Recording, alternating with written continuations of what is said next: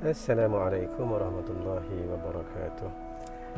Alhamdulillah wassalatu wassalamu ala Rasulillah wa ala alihi wa sahbihi wa man wala.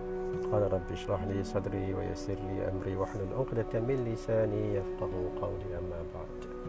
Hari ini Selasa 21 2004 2020. Insya-Allah beberapa hari lagi kita akan menyambut Ramadan Al-Mubarak tetapi dalam satu suasana yang baru bagi kita di Malaysia mungkin PKP fasa 3 masih lagi berlaku dan ada kemungkinan besar PKP fasa 4 juga akan berlaku.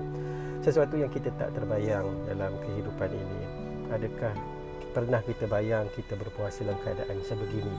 Tiada tarawih di masjid surau tiada tadarus bersama dengan rakan-rakan dan sebagainya hatta di Masjidil Haram sendiri tarawih hanya diperbuat sebanyak 10 rakaat plus dengan witir Baik, apa saja yang penting kita kena ingat bahawa sebenarnya setiap kejadian ini merupakan sesuatu yang datang daripada Allah Subhanahu wa taala. Kita kena ingat bahawa sebenarnya bila mana Allah Subhanahu wa taala menguji kita, pasti akan ada hikmah di sebalik ujian Allah Subhanahu wa taala. Kehidupan perlu diadaptasi dengan setiap perubahan yang berlaku. Kadang-kadang perubahan yang berlaku itu tanpa kita sedari.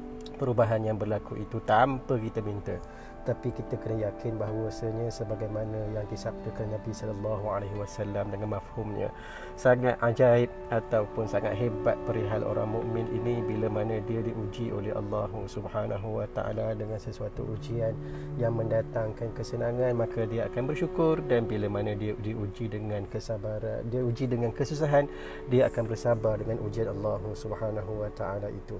Sebab itu ayolah kita semua berusaha untuk senantiasa bersangka baik dengan Allah Subhanahu wa taala. Insya-Allah Ramadan yang akan menjelang tiba nanti akan membawa banyak kebaikan kepada kita insya-Allah.